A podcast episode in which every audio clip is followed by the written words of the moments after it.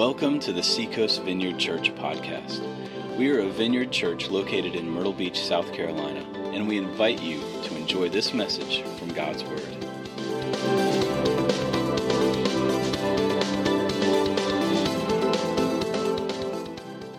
Welcome. If you're visiting with us for the first time today, my name is Jay Elkins. I'm Connections Pastor here at the church. Um, pastor Tim, our senior pastor, had eye surgery this week, and so he is not able to be here. He's doing well, he's doing fine. Don't worry, no panic. He's recovering. He's going to be back next week. Surgery's good. So I don't want him to get mad and be like, why did you say so? Yeah. Don't fill up his email with, um, are you okay? You're going to be okay. He's fine. He's just taking a break. Okay? So last week, um, as Tim was prepping for knowing that he's going to be away, he said, Jay, would you be willing to do the service? And I said, sure. And I got to thinking about it. I was like, oh man, the Sunday after Easter. Man. Because Easter, what do we celebrate? We celebrate Christ's death, his burial, and resurrection, right? Christ broke every chain that sin had on us with his offering that he made on the cross in his resurrection, right? He turned death upside down. There is no more curse for those who believe in Christ. And so whenever we think through those things, I'm like, well, what do we do the week following, right? Because that's such a big thing to cover. And I got to thinking, I was like, well, what if we just turn the page? And we take a look at some of the folks that had lived with Christ for a while and see how that event that we celebrated last week changed them. So we're going to find ourselves in Acts chapter 4. Before we get into the actual scripture, I want to lay some context over the story, right? Context of what we're looking at is so important. Because whenever we are looking at a passage and we only pull out just one piece, we can we could get lost in what's actually taking place, what's actually happening, right? But when we have a fuller, bigger picture, it helps us understand really what's being taught in the passage. So in Acts chapter 4 is where we're going to hang out, but Acts chapter 3 was right before 4, right? So that's earth shattering truth. Um, so, chapter 3, uh, Peter and John were headed to the temple. Christ has been resurrected, he has sent them out to be the disciples, and he's ascended back to heaven. The Holy Spirit has come, and these men are living their lives, right? So they're living their lives like they always would. So they're headed to the temple 3 p.m. for prayer. Well, as they're headed to the temple, there's a man who's being carried to the temple gates to beg. This man was born crippled. His feet and his ankles didn't work properly. And so his friends and family would carry him to the temple gate and set him down. And there he would sit and beg daily. Well, Peter and John were there coming for prayer, and as they encountered him, he would sit, alms, alms, right? Alms. It would look like, do you have any change? Do you have any spare change to share? That's what it would look like today, right? Do you have any change? This guy's saying alms, alms. And as Peter and John approached the gate, that hand's out. He's down. Peter and John are standing there. Alms, alms. And Peter and John said, Look at us. Look up. Look up. Connect with us. Look in our eyes. We don't have gold and silver to give you. But what I do give you is what I have, and I give you Jesus. Get up and walk. And he reached his hand out, and the man grabbed it by his right hand, and immediately his ankles and his feet were strengthened. The man stood up and ran into the temple courts. Right? So here we are. Jesus has ascended back into heaven. He's given the Holy Spirit and sent his people out. Lives are being changed, right? And so they go on into the temple to, for the prayer time because what's kind of fun about this story is that was normal. Isn't that crazy to think? That these men were functioning in the gift of the Holy Spirit and they just went into the temple. This was normal. And so everybody began saying, Well, how did you do that? I've seen that kid since, well, seen that man since he was a kid and knew that he couldn't walk. But now he's walking and he's running around in the temple praising Jesus. How'd that happen? And so they said, It's not by our power, but what happened on Easter. What happened last week, the things that we talked about last week, it wasn't actually a week for them, but in our context, the things that we talked about last week is what made that possible. Because now we have the Holy Spirit with us, right? And so those folks in the courts began to say, woo, and got excited about Jesus. Well, the Sanhedrin, well, the Sadducees, the officials in the temple, said, This isn't okay. This isn't how we roll. This ain't how we work. This isn't okay. And so they gathered, they had them arrested, and said, What are you doing? And in what name is this happening? And that's where we are in Acts chapter 4. Verse 8. Then Peter, filled with the Holy Spirit, said to them, Rulers and elders of the people, if we are being called to account today for an act of kindness shown to a cripple and are asked how he was healed, then know this you and all the people of Israel, it is by the name of who? Jesus Christ of Nazareth. Nazareth, whom you crucified, but whom God raised from the dead, that his, this man stands before you healed. The stone you builders rejected, which has become the capstone. Salvation is found in no one else, for there is no other name under heaven given to men by which we must be saved. When they saw the courage of Peter and John and realized that they were unschooled, ordinary men, they were astonished, and they took note that these men had been with Jesus. But since they could see the man who had been healed standing there with them, there was nothing they could say. So they ordered them to withdraw from the Sanhedrin and then conferred together. What are we going to do with these men? They asked. Everybody living in Jerusalem knows they have done an outstanding miracle, and we cannot deny it. Let's pray. Father, thank you for your word. Thank you that you've gathered us here again. We ask that you would use this time to do your work. In the name of Christ, we pray. Amen. All right, so we have made it into chapter 4 where we're going to hang out. Peter and John are now standing before the Sanhedrin. What the Sanhedrin is, it, it was Back then, it was a group of officials. It would have been like 25 or 72, depending on which city they were in. And so the Sanhedrin is what you would call the council, the court. And so these men are standing before the religious court and they're saying, Give us an account of what took place. Right? Peter says Jesus.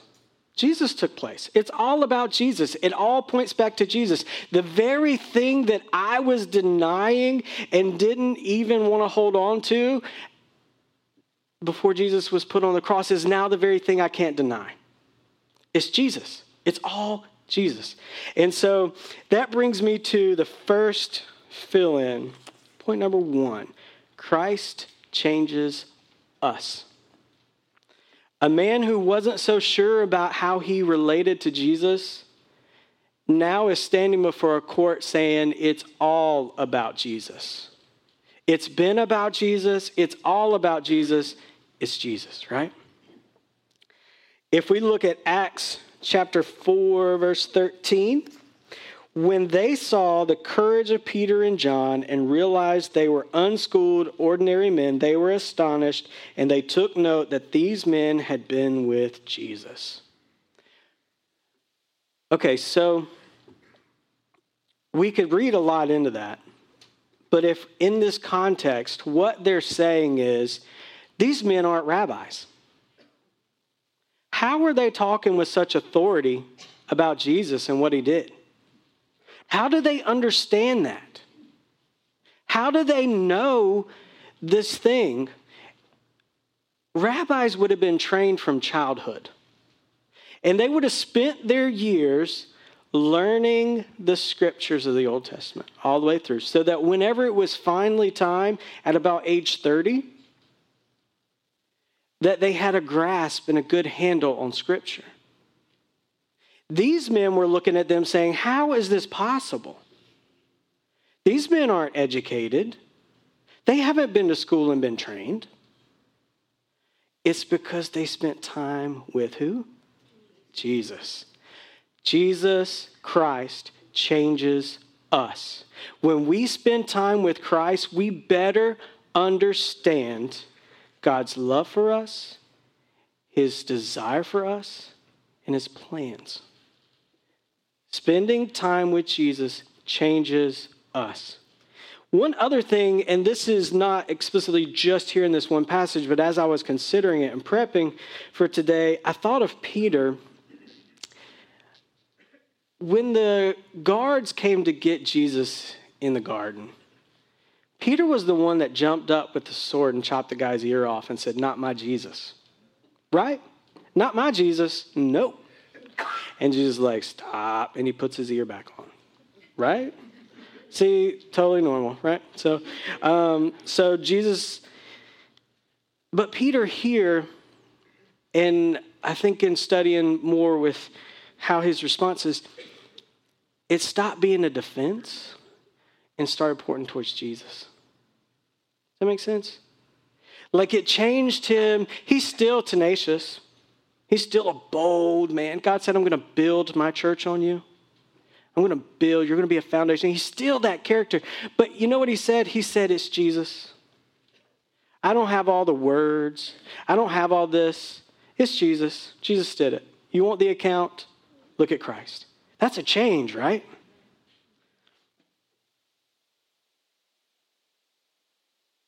Point number two, your fill in number two. We're moving quickly because we got a, a treat later. I'm going to invite some people here to um, do a little interview.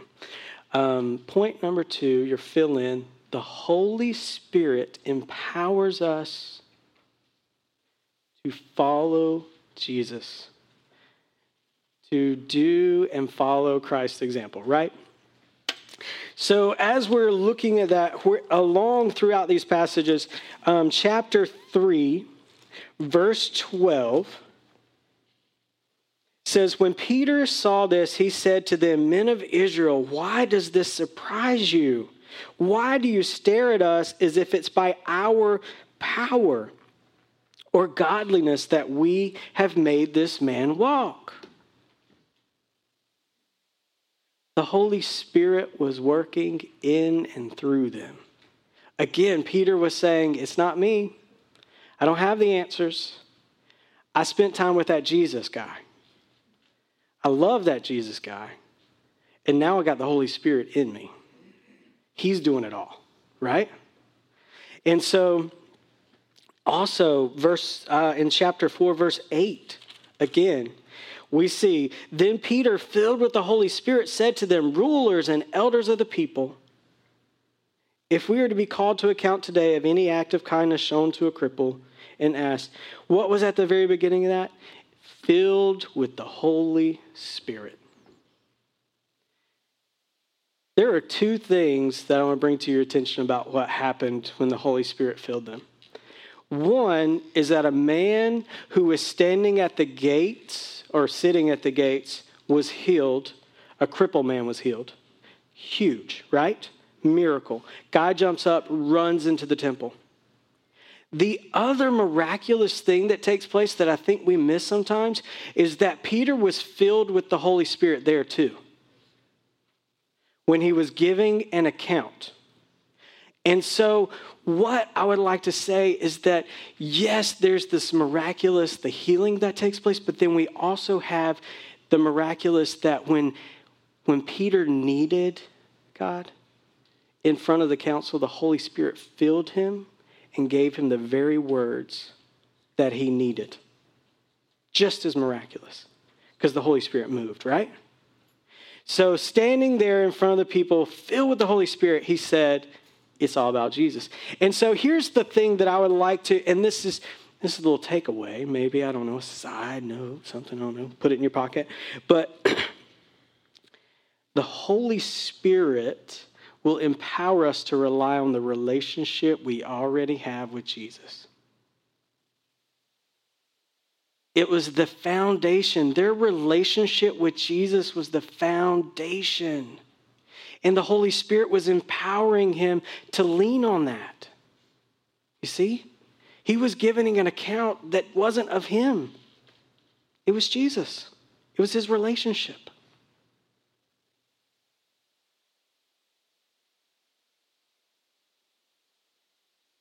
Something else that happens um, that you we read more about when we get over to like Hebrews chapter 4. But these folks were used to going to the temple and making sacrifice so that they could be in relationship with God. They were used to going to a priest so they could hear from God. They would ask the priest to go in, right? Make sacrifice for them. Or they would make sacrifice on an altar. God would speak to a priest to then communicate to his people what he wanted them to know. What had taken place at this point is what Hebrews chapter 4 tells us is that now, since we have a great high priest that knows us and knows our struggles, draw close to God. The bridge has been built the gap is no longer there. The wall has been torn down. However, you want to look at it, Jesus gave us access to God, gave us access to the Holy Spirit. It was not possible for the Holy Spirit to dwell in us before the work of the cross. Right? Point number three, or fill in number three Christ changes communities. Whenever those folks saw the man healed, he jumped up running into the temple. When they saw him, they began to say, Wait a minute. He was crippled as a child and has been for 40 years. What just happened? And so they had to know. And as Peter began to share what had happened, men and women began to give their life to Christ.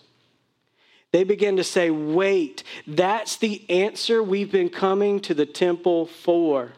This is what we have been living and waiting for is Christ. That's it. That's what we've been looking for.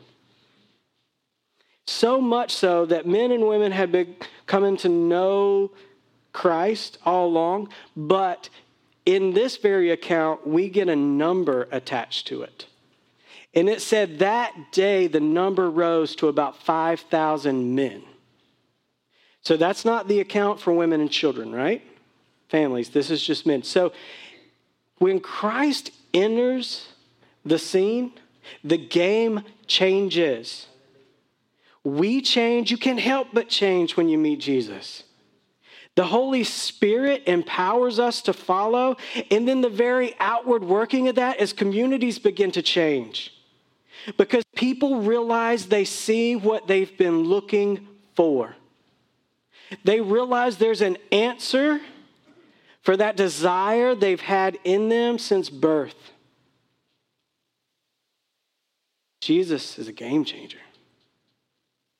He built the bridge, He tore down the wall, however you want to say it. He gave us access to God in that relationship. I'm going to invite two very neat people to the stage Derek Kennington and Claire Adair, if you wouldn't mind joining me up here. Yeah, that's appropriate.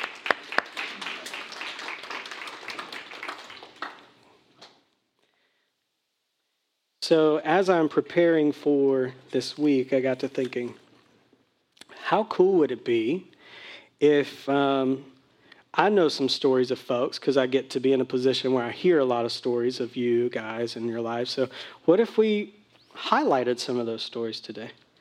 So, Claire, how did you find Seacoast Vineyard Church? Hold on. Is it on? Question of the day. We moved here when my daughter was still in high school, and uh, she went to Myrtle Beach High School and met some friends. And uh, we were attending another church at the time here. We'd been searching for a church. But at this time, um, one of her friends at high school, a young high school girl, invited her to Seacoast. And she went on this one Sunday. She came home from church and she told my husband and I, This is where I want to go to church. And we looked at each other and we said, That's where we're going to go to church then. Wonderful, thanks. You recently had a significant event take place in your life. Would you mind sharing a little bit about that? Yes, it was very significant. Um, January 15th, I ended up being taken to Grand Central Hospital, um, Grand Strand Hospital um, with an, by an ambulance. And on the 19th, I ended up having um, surgery. And um, then, not with, I mean, less than 24 hours, I ran into some problems. And they had to rush me back to the operating room. And I had a second major surgery, too. So I've been recovering from those surgeries now. Can you share with us about the community that you experienced around you during that time? Well, I have a very, I have a really wonderful family. I have four daughters. Um, they flew and drove down to be here with me. But I have a second wonderful family, and that's my family at Seacoast. Mm-hmm. And um, the morning of the surgery, it was 6:30 in the morning. Members from my small group came to the lobby of the hospital and prayed, and they met with my daughters and prayed with them too. And um, they even got to see the surgeon. but um, from then on, um, I knew I was going to have a very serious recovery. Uh, they even talked about putting me in rehab, but I didn't want to do that. And so the church, um, after my daughters had to return to their homes and back to work and school, um, the church organized my small, small group and other people organized, and they came every day to my house. Um, I couldn't be left alone, I needed babysitters. And they took care of me. They helped me uh, fix my breakfast, fix my lunch, um, helped me get dressed. Um, they just ministered to me in every way possible. Uh, they brought food, a lot of food. um, but it was just, it was the body of Christ that just came and wrapped its arms around me. And uh, was there for me in a very, very hard time. Thank you. Derek, tell us a little bit about what it was like when you were coming here for the first time and then kind of how it changed. So, a little side note: emotional. So, I, I uh, I'm an emotional guy. So, just bear with me. All right. So, uh, yeah, first time coming here to Seacoast. Uh, my girlfriend Megan kind of drugged me along, if you will. Uh, I'm used to being in from uh, kind of. I grew up in the deep south. Only you only had one red light, so you can imagine the type of uh, church I went to. Um, it was uh, full of a you know a lot of people. You had to dress a certain way, you had to act a certain way, you had to be a certain way. Uh, if you didn't find follow these certain guidelines, uh, you'll be shunned and you'll die, um, and you'll die a horrible death and forever. but uh, you know, so I was a little taken back, you know, coming coming to a church, and uh, I fell out of touch with God, Christ, uh, belief, faith, everything. Um, after being baptized at a very young age. Um, and so I was really reluctant um, on coming to church, and you know I came in and and I was trying to. I was like, well, I don't have any church clothes, you know, so I don't really know what to wear. Um, and she was like, well, you have you know clothes, so just wear them. Uh, but no, I was I was so used to you know I had button up shirt, khakis, uh, dress shoes, stuff like that, you know. So Um, but obviously, you know, I'm.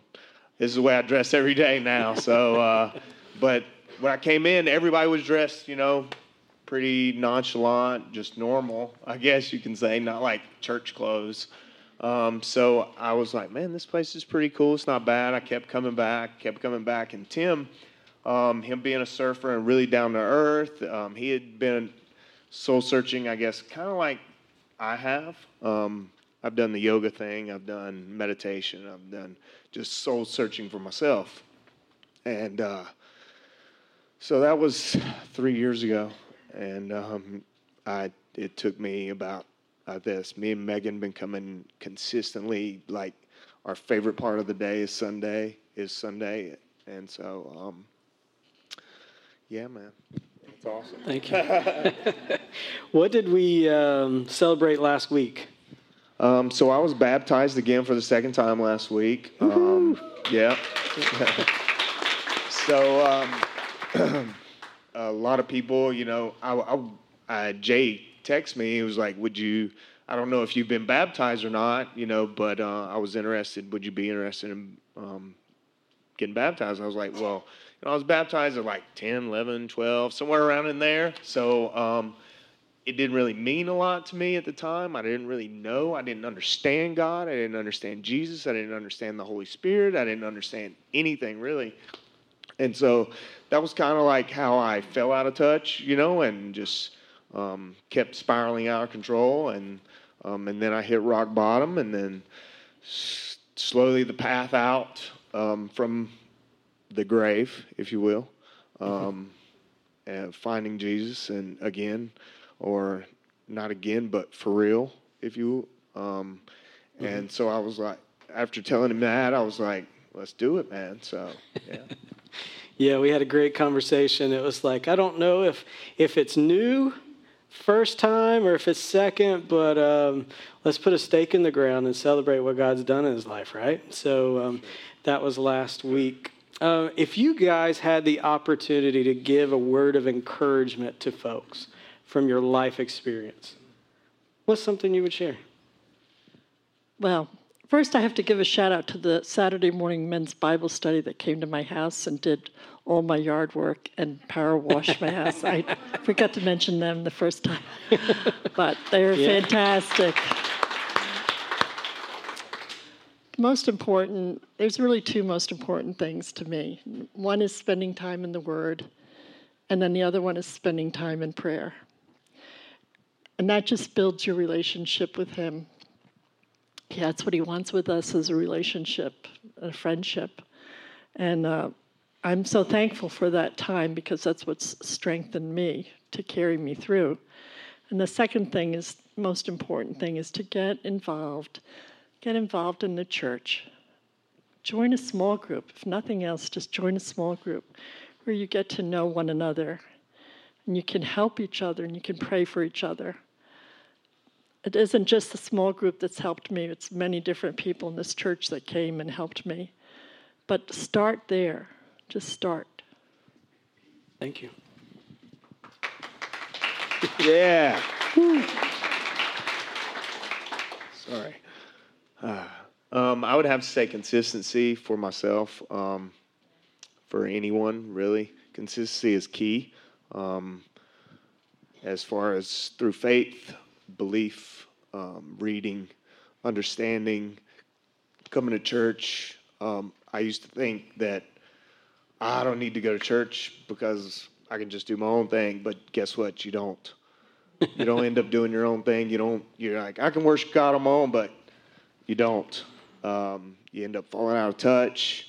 Um, the stuff that you believe isn't always what comes out of the preacher's mouth. Um, it doesn't touch you the same way. So consistency, coming to church, being around other people within the church, um, that's very key. So just being consistent. That's uh, the only word I can say. Thank you. All right. Well, thank you both for your time, and um, I'll let you move back to your seat. All right. In preparation, knowing that um, those two stories were happening among us and planning and thinking through our fill ins of God changes us, right? Derek is an example of what happens when we encounter Christ, right? Our life starts to change, it looks different. We're no longer the same people. God moves in us and changes us. Derek's story. Claire. Christ changes communities. Whenever we are walking with Christ, when the Holy Spirit is moving in us, empowering us to do the very things that Jesus is calling us to do, communities start to change. Who experiences a community like Claire experienced outside of Christ? People that would lay their, their own daily things down in order to take care of someone, right? That's not, that's countercultural for us. We say serve ourselves, and if there's any time left, serve others. That's what our culture says. She experienced a community that laid all of their stuff down and served her first, took care of her in her weakest moments, right?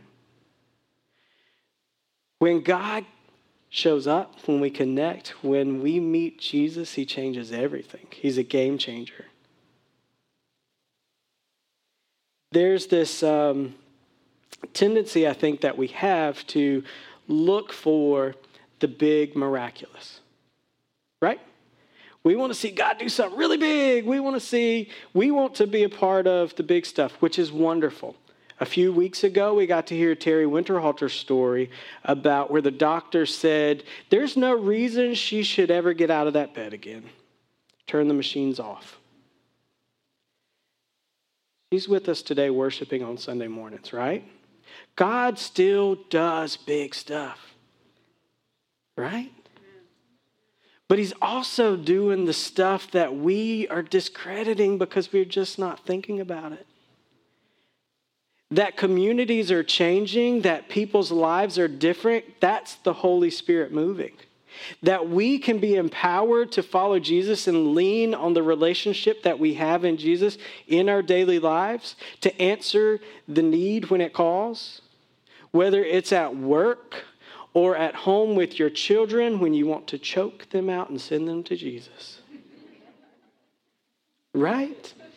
It's the Holy Spirit that gives us restraint and helps us curb that into actual instruction and actual discipline, right? God is still doing stuff. We just want to discredit. I have a few um, a few images I want to share with you. As we were, um, as I was prepping, this thing, water is a funny thing, right? Because water's clear. Well, if it's healthy water, right? It's clear. You can see through it. It's kind of kind of moves and goes wherever it is. Well, whenever you pour it in a glass, sometimes it'll bubble over the top. Why doesn't it come out? Because there's surface tension. It's holding. The surface is holding, right? And I think sometimes we don't you don't see that in water. There's not a black outline. There's not a tension line saying, okay, here's the tension and here's not. It's just there. And I think that's how it is with our lives. Like God is doing stuff under the surface, but we're not looking. We're not really kind of seeing what's actually taking place unless we ask for spiritual eyes to see Him moving. There's a tension. There's a surface. There's that's holding. Another image that helps illustrate this is this one. This helps illustrate it a little bit better, right? There's enough tension that this little guy can just hang out. He's just like, yeah, I'm going to chill here. And then he's going to be eaten by a bass and I'm going to catch it. But anyway, so, but for sure, but we don't see that part of it, right? I think it's the same way in our spiritual walks is that we are interested in hoping for the big stuff to take place. But the very things that are happening around us, we sometimes aren't seeing the movement of the Holy Spirit and the change that's taking place in lives. This room doesn't just have two stories in it Derek and Claire's, right? You all have a story. You all have an experience where God's drawing you. You're here this morning, right? There's something God is doing. And so it is in each and every one of us moving under the surface, the Holy Spirit, God's calling. And He's saying, hey, I'm drawing you into relationship.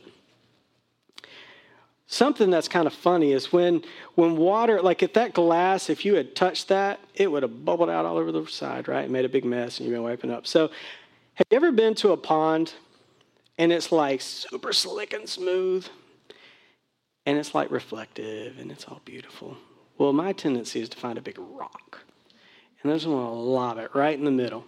And when you do, it sends out a chain of ripples and reactions all over the place, right? When we get below the surface, when we break the tension and we see what God's doing, it affects everything. It goes from shore to shore. There's not an area that God, Jesus Christ, death didn't touch. We tend to want to look for this next one where I threw the big boulder in. That one, yeah. We tend to want to look for that one, right? And we want to see, oh, there's something huge, an event taking place over here. But I would just love to challenge you to think that God's moving among us. Christ loves you so much, he went to the cross. God loves you so much that he was willing to allow his son to do it and send him there. Scripture tells us that in um, the verse that we all know, John 3.16, we don't all know it, but a lot of us know John 3.16. God so loved the world, he gave his only son. Whoever believes in him shall not perish, but have everlasting life.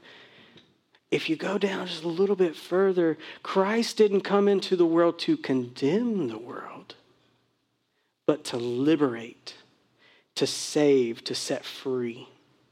And that freedom is released all over you guys.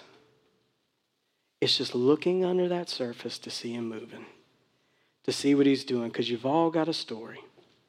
You've all got somebody, somewhere, something that God is empowering you to live out what he's asked you to do. So, in the passage, I think you have different people. We have the disciples, big players in the story, right? Maybe you identify with them as being someone who is really passionate about taking the gospel to people. Maybe, maybe you are your sole family member and you're taking Jesus to your family. Right? Maybe nobody else does in your family. Maybe that you're working in a place that's not very godly and you're being the disciple. Maybe you've seen life changing people so much that it changed you like the people standing in the courts, right? Maybe you've experienced the movement of Jesus so much that you said, I want to be a part of that too. Maybe you have a crazy story where God did something miraculous, healing, life death situation. Maybe you have one of those stories that God did, and you've been changed. The only people we don't want to be at the end of the day is the Sanhedrin, the council. Because they encountered Christ but missed it just so much.